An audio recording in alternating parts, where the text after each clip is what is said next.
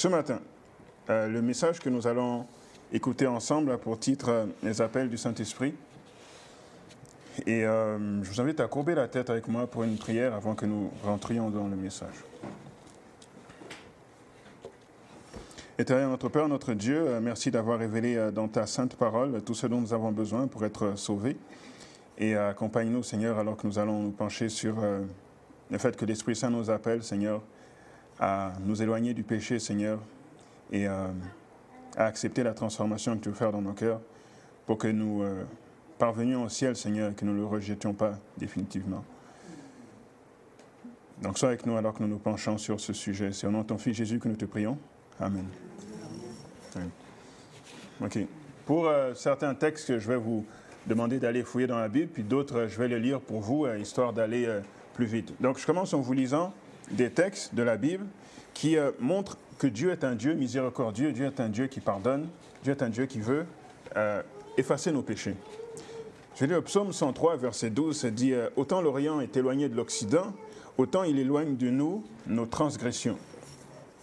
Ésaïe 43, verset 25 dit C'est moi qui efface tes transgressions pour l'amour de moi, et je ne me souviendrai plus de tes péchés. Michée 7, verset 19 dit Il aura encore compassion de nous. Il mettra sous ses pieds nos iniquités, tu jetteras au fond de la mer tous leurs péchés. 1 Jean 1, verset 9 dit Si nous confessons nos péchés, il est fidèle et juste pour nous les pardonner et pour nous purifier de toute iniquité.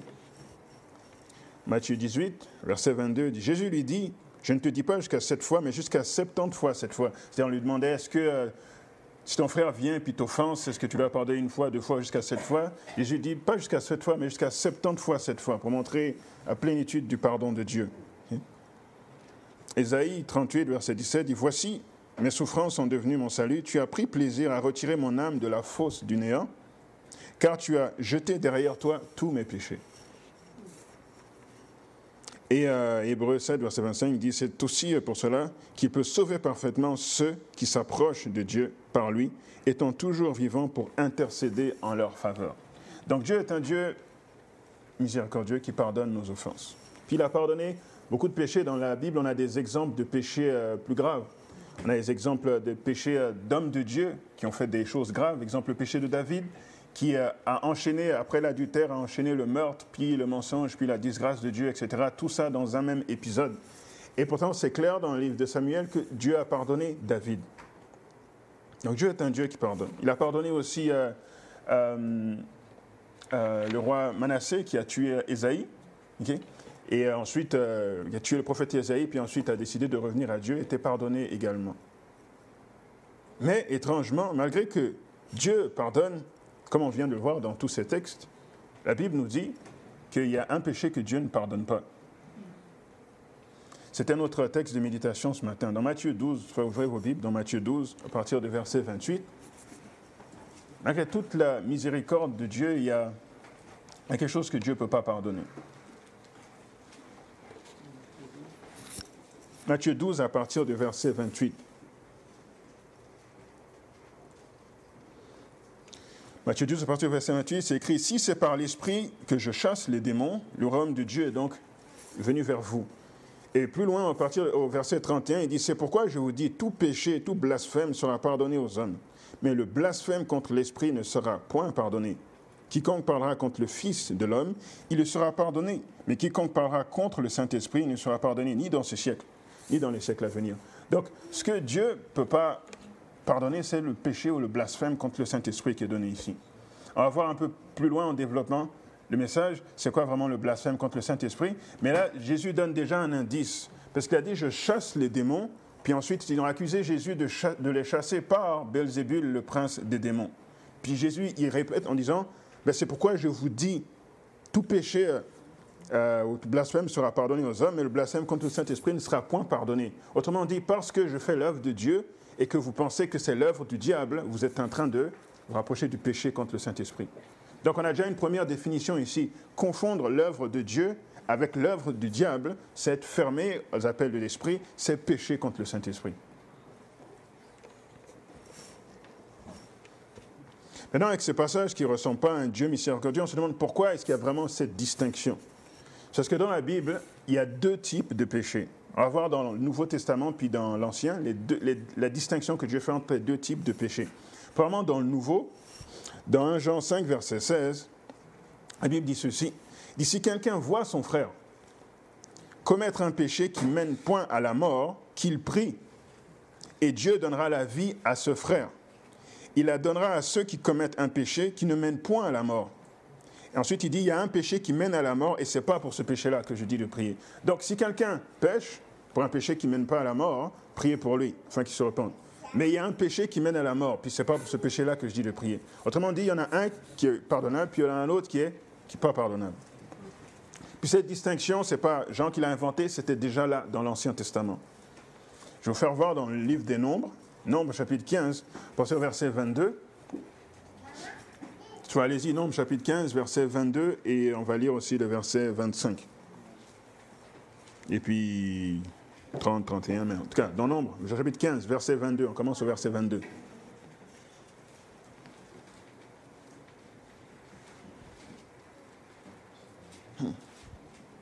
Nombre chapitre 15, à partir du verset 22, c'est écrit Si vous péchez involontairement en n'observant pas tous ces commandements que l'Éternel a fait connaître à Moïse, péché involontaire, je saute au verset 25. Donc si vous péchez involontairement, c'est quoi qui se passe? Verset 25.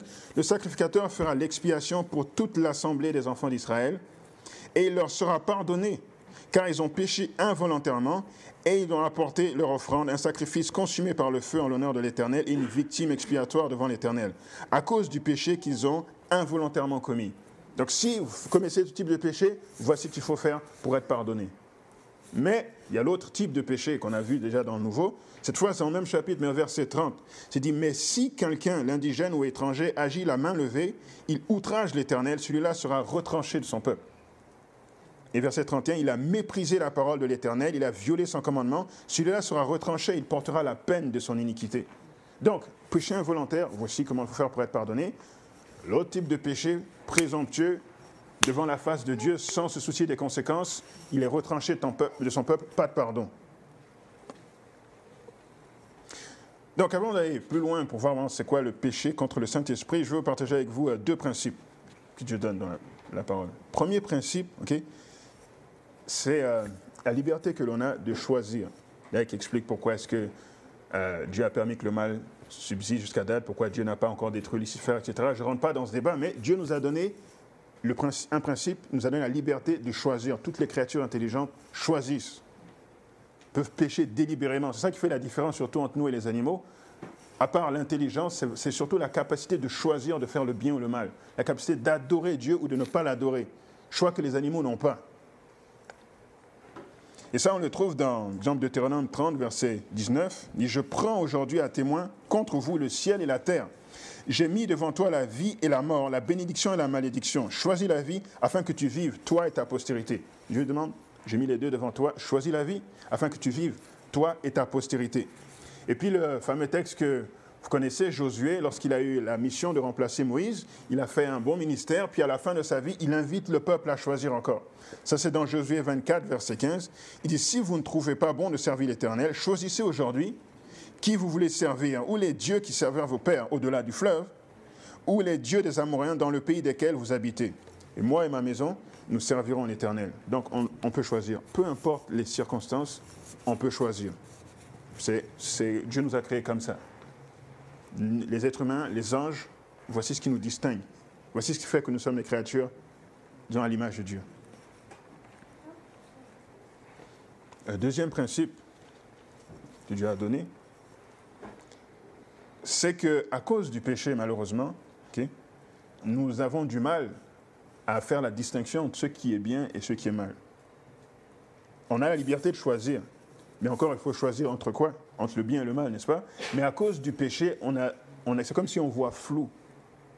On ne peut pas clairement distinguer le bien et le mal. C'est pour ça qu'on a besoin de Dieu pour cela. Et même si on voudrait distinguer entre le bien et le mal, à cause de la méchanceté dans notre cœur, on peut choisir le mal quand même, même si on sait que c'est le bien qu'il faut faire. Autrement dit, notre cœur est tortueux et méchant, etc. Comme le dit Jérémie 17, verset 9, fameux verset, le cœur est tortueux par-dessus tout et il est méchant. Qui peut le connaître? Qui peut le connaître? Question, Réponse, le verset d'après. Qui peut connaître le cœur de l'homme qui est tortueux par-dessus tout et méchant? Qui peut le connaître? Verset 10. Moi, l'Éternel, j'éprouve le cœur et je sonde les reins pour rendre à chacun selon ses voies, selon les fruits de ses œuvres. Donc le cœur est méchant. Qui peut le connaître? Dieu seul. Seulement Dieu peut connaître le cœur humain. Nous avons la liberté de choisir entre le bien et le mal, mais à cause du corps tortueux, souvent nous faisons des erreurs. Donc pour pallier au problème, Dieu nous a accordé le Saint-Esprit, d'où le titre du message, les appels du Saint-Esprit, pour pouvoir pallier à ce problème du péché qui nous empêche à bien utiliser le don du choix. Donc, qu'est-ce que le Saint-Esprit fait quand Dieu l'envoie? Il fait, trois choses. Enfin, il fait beaucoup de choses là, mais ce matin, on va voir trois choses. Première chose qu'il fait, c'est que le Saint-Esprit, il vient pour nous convaincre du péché. Savoir ce qu'on a fait, euh, vraiment nous permet d'être convaincus que nous sommes des pécheurs et que nous avons besoin de la grâce de Dieu. Jésus a dit euh, dans Jean 16, verset 8, Et quand il sera venu, il convaincra le monde en ce qui concerne le péché, la justice et le jugement. Maintenant, comment le Saint-Esprit fait pour nous convaincre du péché? Euh, Il ramène la loi de Dieu dans notre esprit, tout simplement. Parce que la Bible dit que le péché, c'est la transgression de la loi. Donc, pour te convaincre que tu es pécheur, il faut que tu aies un minimum de. Il faut que tu saches un peu c'est quoi la loi de Dieu pour que tu sois convaincu que tu es pécheur. Quiconque pêche transgresse la loi, et le péché est la transgression de la loi. C'est 1 Jean 3, verset 4. Maintenant, le Saint-Esprit, pour nous convaincre de la loi, d'ailleurs, il est intimement lié à la loi. Je dis ça dans plusieurs messages, puis je le redis encore parce que euh, parfois ça passe euh, inaperçu à savoir à quel point le Saint-Esprit est lié à la loi de Dieu. C'est parce que, euh, ouvrez, ouvrez, vos Bibles dans Exode chapitre 31, verset 18, je vais vous montrer pourquoi c'est vraiment intimement lié à la loi de Dieu, le Saint-Esprit et la loi de Dieu. Exode, chapitre 31, verset 18. Exode 31, verset 18, Dieu a, veut donner les dix commandements à Moïse pour les transmettre au peuple. Puis aujourd'hui, nous avons les dix commandements dans le livre d'Exode 20. Exode chapitre 20. Donc c'est la sainte loi de Dieu qui est transmise. Puis je me suis posé la question, ou vous êtes sans doute posé la question, qui est-ce qui a écrit la loi de, les dix commandements? Parce qu'on sait qu'il y a trois personnes dans la Trinité. Il y a Dieu le Père, Dieu le Fils et Dieu le Saint-Esprit. Lequel des trois a gravé la loi sur les tables de pierre? Pendant longtemps, je me disais, ça doit être Dieu le Père. Au moment où je disais, je ok, ça doit être le Fils. Mais ce n'est pas Dieu le Père qui a gravé la loi. Ce n'est pas Dieu le Fils non plus. Dieu le Fils, c'est celui qui parlait. Celui qui a gravé la loi, on va le voir ici, c'est le Saint-Esprit la troisième personne de la Trinité. Donc le Saint-Esprit et la loi sont intimement liés. Puis je vais vous montrer ça. Donc Exode 31, verset 18, c'est-à-dire lorsque l'Éternel a achevé de parler à Moïse, sur la montagne du Sinaï, il lui donna les deux tables de témoignage, tables de pierre écrites du doigt de Dieu. Donc ce verset nous dit que c'est le doigt de Dieu qui a gravé la loi sur les tables de pierre. Jusque-là, c'est simple. Maintenant, Jésus, dans le Nouveau Testament, dans Luc chapitre 11 et verset 20, il utilise la même expression du doigt de Dieu. Luc chapitre 11 et le verset 20. Puis ensuite, on va retourner dans Matthieu 12, qui est euh, le texte du départ. Donc Luc chapitre 11 et le verset 20, Jésus utilise la même expression du doigt de Dieu. Et il dit, mais si c'est par le doigt de Dieu que je chasse les démons, le royaume de Dieu est donc venu vers vous. Donc, il dit que c'est le même doigt de Dieu qui a écrit les dix commandements, c'est par ce même doigt de Dieu que je chasse les démons. Jusque-là, c'est simple, tout le monde peut suivre. Et si vous vous rappelez Matthieu 12, verset 28, qu'on a lu au début, on va retourner juste pour voir ce qu'il dit dans Matthieu 12, verset 28. Jésus dit la même chose, mais il change le doigt de Dieu par le Saint-Esprit. Matthieu 12, verset 28, il dit, Mais si c'est par l'Esprit de Dieu que je chasse les démons, le royaume de Dieu est donc venu vers vous. Ça veut dire doigt de Dieu égale Saint-Esprit. Ça veut dire que celui qui a gravé la table, c'est le Saint-Esprit. Donc quand Dieu nous convainc du péché et qu'il nous envoie le Saint-Esprit pour ça, le Saint-Esprit ramène à notre esprit la loi de Dieu. Et depuis le départ, c'est lui qui est responsable de communiquer cela à la race humaine. Sur des tables de pierre à Moïse, et puis maintenant directement dans nos consciences, ou en lisant la parole de Dieu. Puis une fois qu'il l'a fait, une fois qu'il a convaincu que nous a convaincus que nous sommes des pécheurs. Hein. Il nous pointe certains péchés. Et euh, mes frères et sœurs, le Saint-Esprit travaille avec nous jusqu'à ce que. Euh, il vous montre un péché en particulier, puis il va travailler avec vous sur ce péché-là jusqu'à ce que vous ayez la victoire sur ce péché.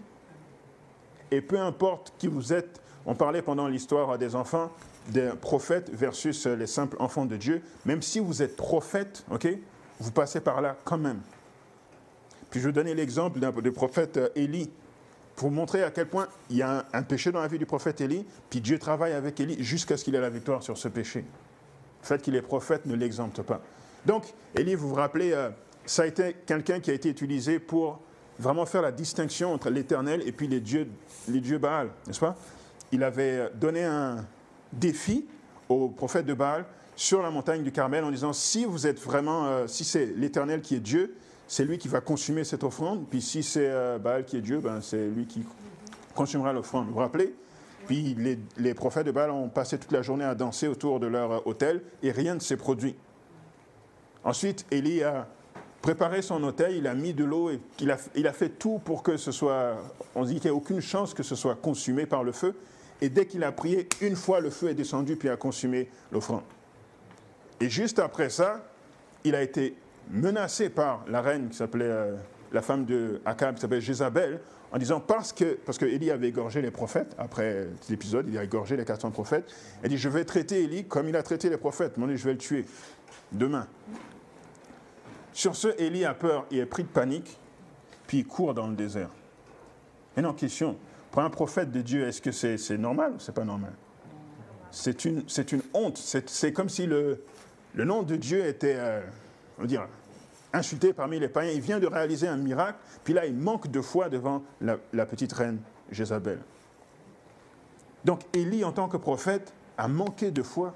Il a montré quelque part son incrédulité envers Dieu, son manque de foi pour protéger sa vie. C'était un péché, c'était une peur que Dieu voulait corriger dans la vie d'Élie. Pourtant, on sait qu'Élie, il est sauvé. Non seulement il est sauvé, mais il est déjà au ciel, parce qu'il est monté directement sans passer par la mort. Mais avant qu'il monte au ciel, mes frères et sœurs, Dieu s'est assuré qu'Élie avait la victoire sur ce défaut.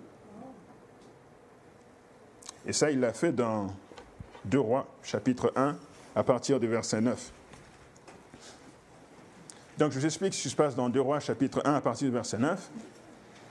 Il y a un autre roi en ce moment, c'est le roi euh, Acasia. Et le roi Acasia est malade.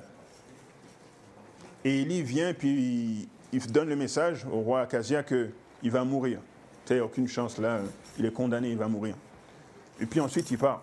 Mais on ne sait pas qui a donné euh, le message. Puis finalement, quelqu'un dit ben, ça peut être que le prophète Élie qui a donné ce message-là. Et Acasia demande à ses serviteurs d'aller chercher Élie pour le ramener. Et puis, s'il demande d'aller chercher Élie pour le ramener parce qu'il n'a pas aimé le message comme quoi il allait mourir, croyez-moi, ce n'était pas pour, euh, je sais pas jouer aux cartes ou au domino. Non, il voulait exécuter Élie. Autrement dit, il voulait faire la même chose que Jézabel. La première fois, Élie a fui dans le désert, mais cette fois-ci, regardez comment est-ce que Élie réagit pour vous montrer la, différence, le, travail que le Saint-Esprit a fait. Donc, 2 Rois chapitre 1, verset 9, le roi envoie des gens chercher Élie. On dit, il envoya vers lui un chef de 50 avec ses 50 hommes. Ce chef monta auprès d'Élie, qui était assis sur le sommet de la montagne, et il lui dit, homme de Dieu, le roi a dit, descends. Donc, viens, on, doit régler ton compte, en d'autres mots. Puis regardez comment Élie réagit cette fois-ci au verset 10. Élie répondit au chef de 50, Si je suis un homme de Dieu, que le feu descende du ciel et te consume, toi et tes 50 hommes. Et le feu descendit du ciel et le consuma lui et ses 50 hommes. Vous venez chercher, tu me dis homme de Dieu, si je suis vraiment homme de Dieu, ben que le feu descende et vous consume, le feu descend puis les consume. Aucune panique, Mais Acasia n'a pas compris. C'est pour ça qu'au verset 11, on dit Acasia, envoyant de nouveau vers lui un autre chef de 50 avec ses 50 hommes, ce chef prit la parole et dit à Élie Homme de Dieu, ainsi a dit le roi, à toi de descendre. Élie leur répondit Si je suis un homme de Dieu, que le feu descende du ciel et te consume, toi et tes 50 hommes. Et le feu de Dieu descendit du ciel et le consuma lui et ses 50 hommes. La deuxième batch. Encore parfaite maîtrise de soi. Et Acasia n'a pas compris, c'est qu'il envoie un troisième.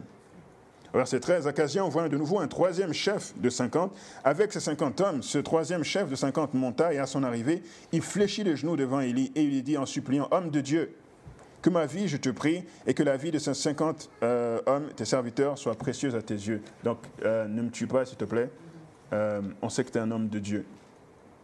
Voici, le feu est descendu a consumé les autres, etc. Dieu l'a dit, ok, c'est bon, descend avec lui, il va, pas de problème. Puis Élie descend, puis il va voir le roi. Puis ensuite, euh, tout juste après, 2 Rois chapitre 2, Élie monte au ciel. C'est-à-dire qu'avant qu'il monte au ciel, Dieu s'est assuré qu'il ait la victoire là-dessus. C'est un frère sœur, Dieu va faire la même chose avec chacun d'entre nous.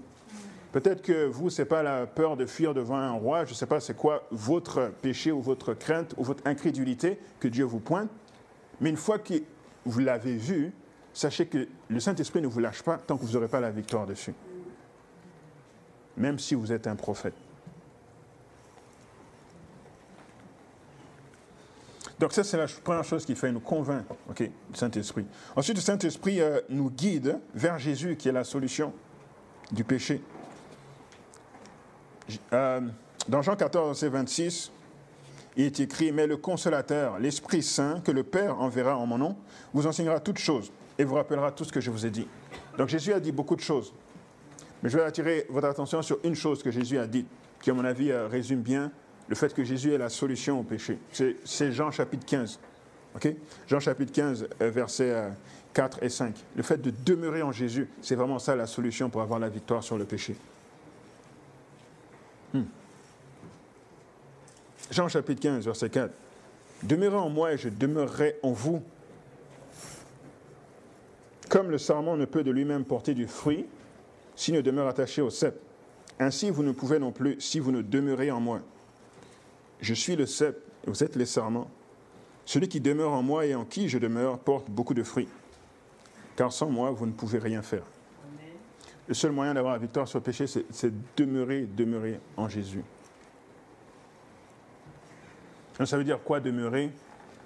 Je pense qu'il faut l'expérimenter. Ça veut dire rester euh, soumis, avoir toujours, agir toujours en fonction des impressions du Saint-Esprit. C'est ça que ça veut dire demeurer. S'assurer qu'on garde toujours la paix avec le Saint-Esprit en s'assurant de répondre à ses impressions.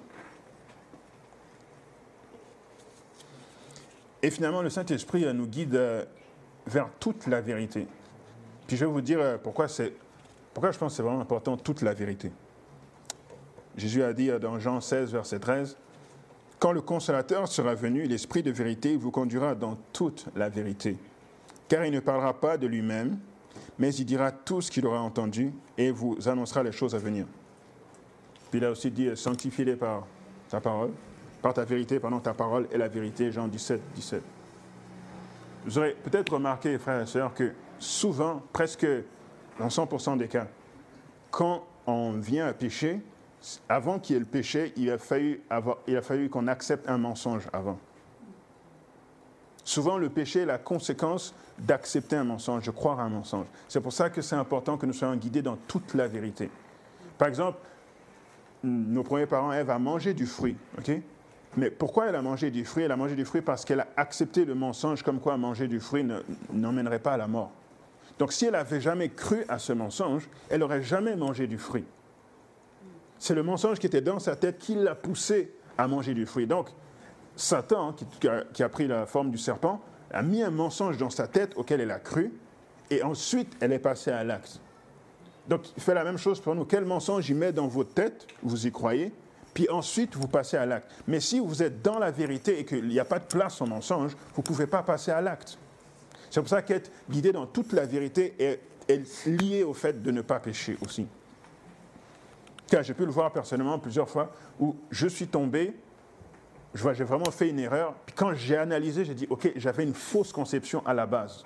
Et sans cette fausse conception, je ne serais jamais arrivé là.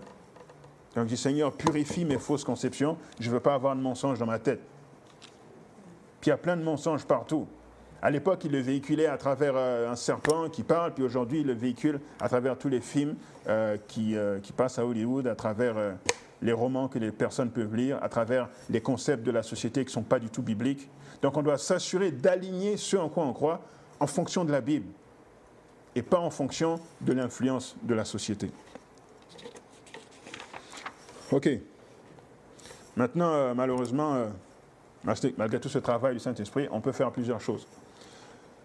On peut choisir, ok, de s'opposer au Saint-Esprit. Acte 7, verset 51 dit Homme au cou raide, incirconcis de cœur et d'oreille, vous vous opposez toujours au Saint-Esprit. Ce que vos pères ont été, vous l'êtes aussi. On peut éteindre l'esprit. 1 Thessaloniciens 5, verset 19 dit N'éteignez pas l'esprit. On peut attrister le Saint-Esprit. Éphésiens 4, verset 30 dit N'attristez pas le Saint-Esprit de Dieu par lequel vous avez été scellés pour le jour de la rédemption. On peut endurcir nos cœurs de manière à ce que l'Esprit Saint ne trouve pas sa place. Hébreu 3, versets 7 et 8 dit C'est pourquoi, selon ce que dit le Saint-Esprit aujourd'hui, si vous entendez sa voix, n'endurcissez pas vos cœurs, comme euh, lors de la révolte le jour de la tentation dans le désert. Et puis, je dirais, on peut. Euh, on peut euh, flétrir, je dirais, brûler notre conscience. La Bible appelle, dit flétrir, mais moi, moi je comprends mieux dans le terme brûler. 1 Timothée 4, verset 2 dit euh, Par l'hypocrisie de faux docteurs portant la marque de la flétrissure dans leur propre conscience. Là, je, je m'arrête juste pour vous dire le Saint-Esprit utilise la conscience pour nous parler, mais le Saint-Esprit n'est pas la conscience. La conscience et le Saint-Esprit, c'est deux choses distinctes.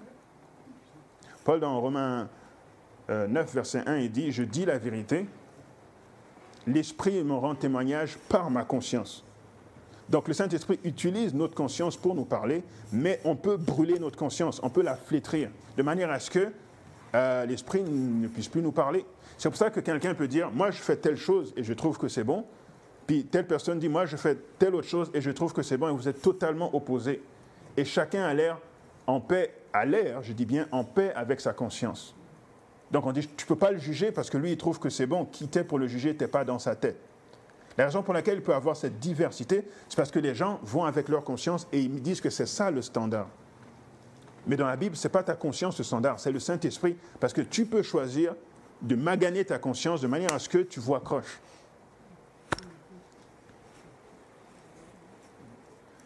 Donc, pas confondre le Saint-Esprit et la conscience, c'est deux choses distinctes. Donc, c'est quoi le péché contre le Saint-Esprit?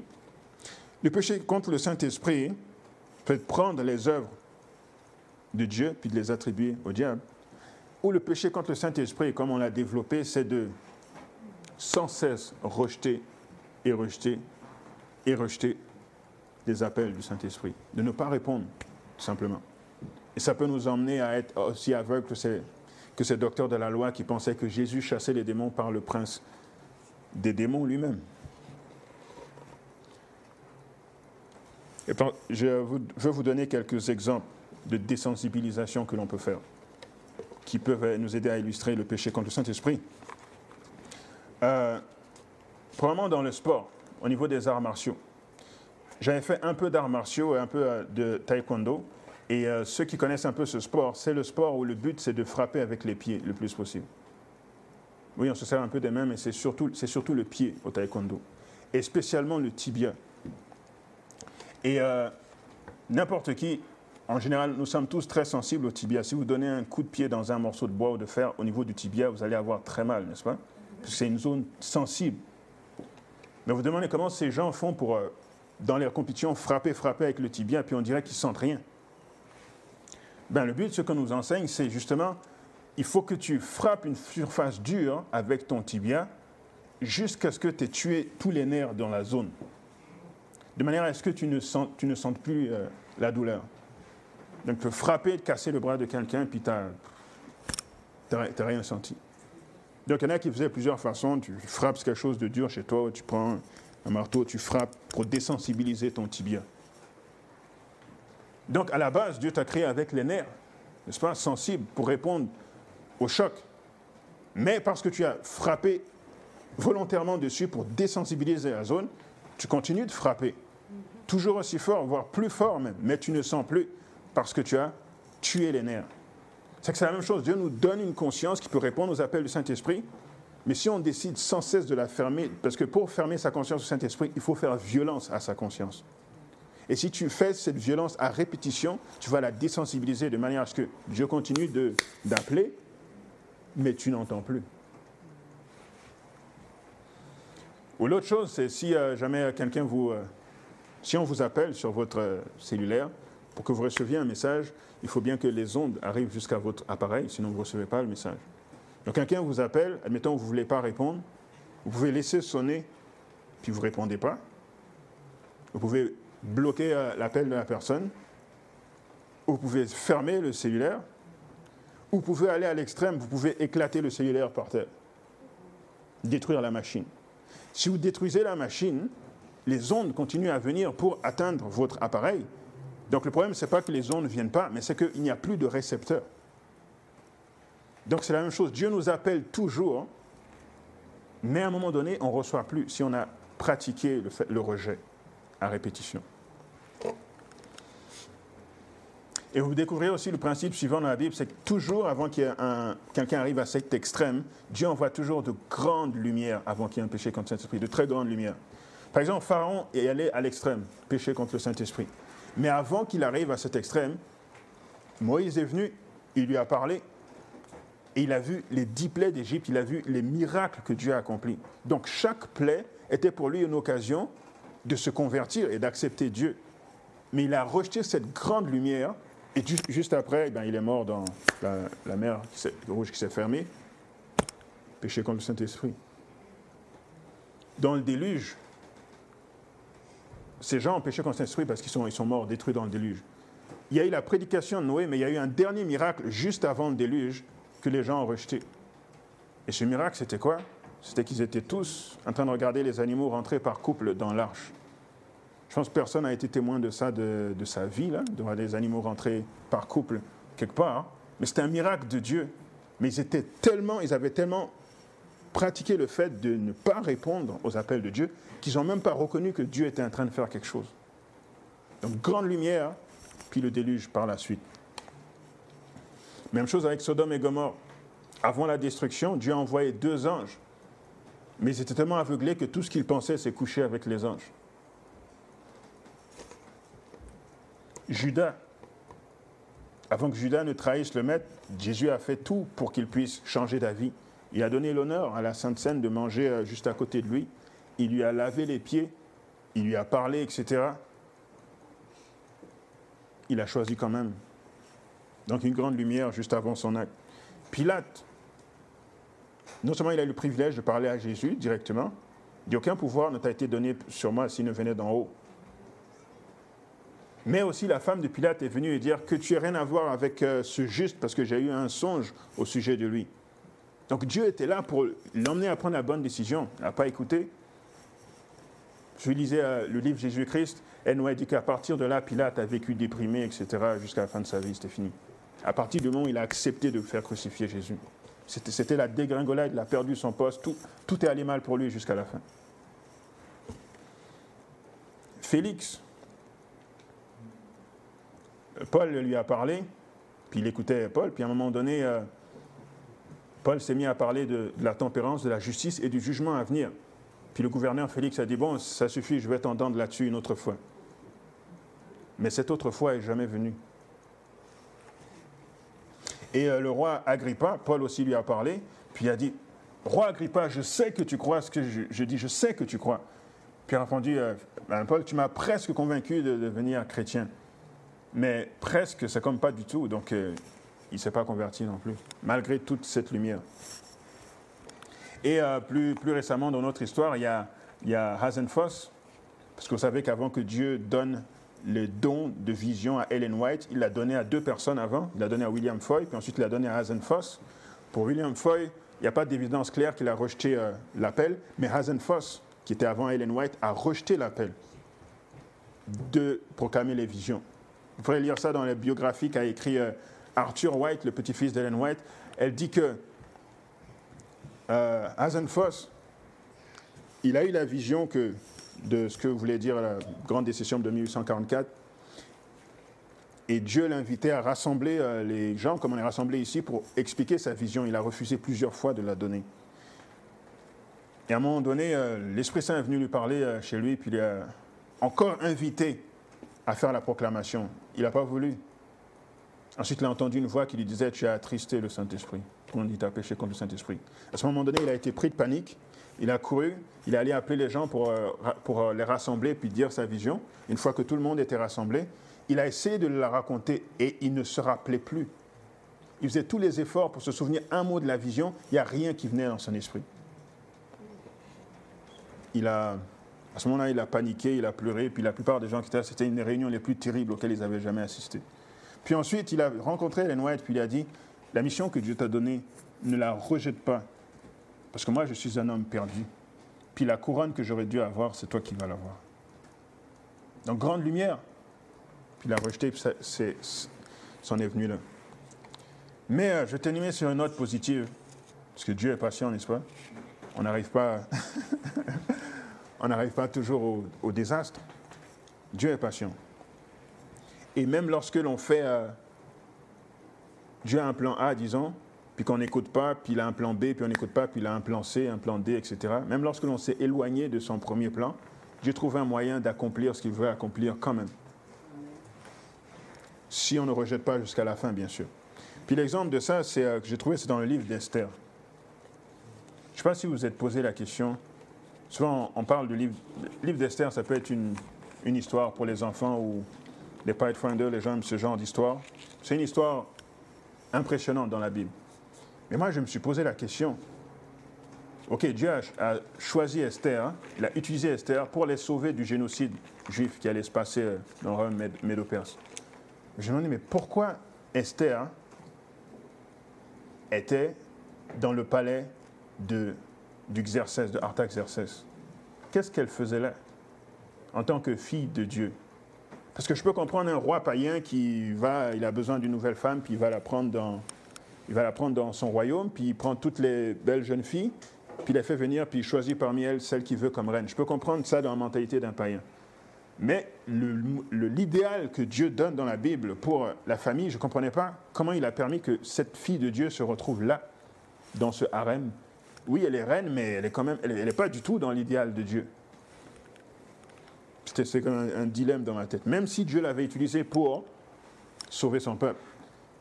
Puis j'ai trouvé la réponse dans le livre Prophètes et rois. Vous lirez le chapitre 49. Puis voici la réponse.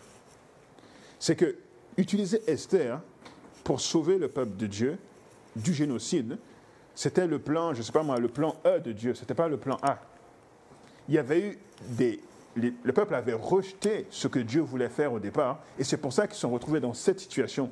Et que Dieu a, malgré la désobéissance de son peuple, a trouvé un moyen de les sauver quand même. Mais ce n'était pas son plan A. C'était quoi son plan A? C'était vous êtes partis en captivité à, Babylone, les Mèdes et les Pères sont venus. Dieu a inspiré le cœur de Cyrus, le premier roi. Il a dit revenez en Israël. 50 000 personnes sont venues, mais la majorité du peuple est resté dans le royaume des Mèdes et des Perses. 20 ans plus tard, Dieu inspire le cœur du prochain leader, Darius, qui dit au peuple Revenez en Israël, je vous ouvre les portes. C'était 20 ans plus tard. Parce que Dieu voyait le, temps d'Assyrus et le génocide qui allait arriver, puis il voulait leur épargner cela. Ils n'ont pas écouté.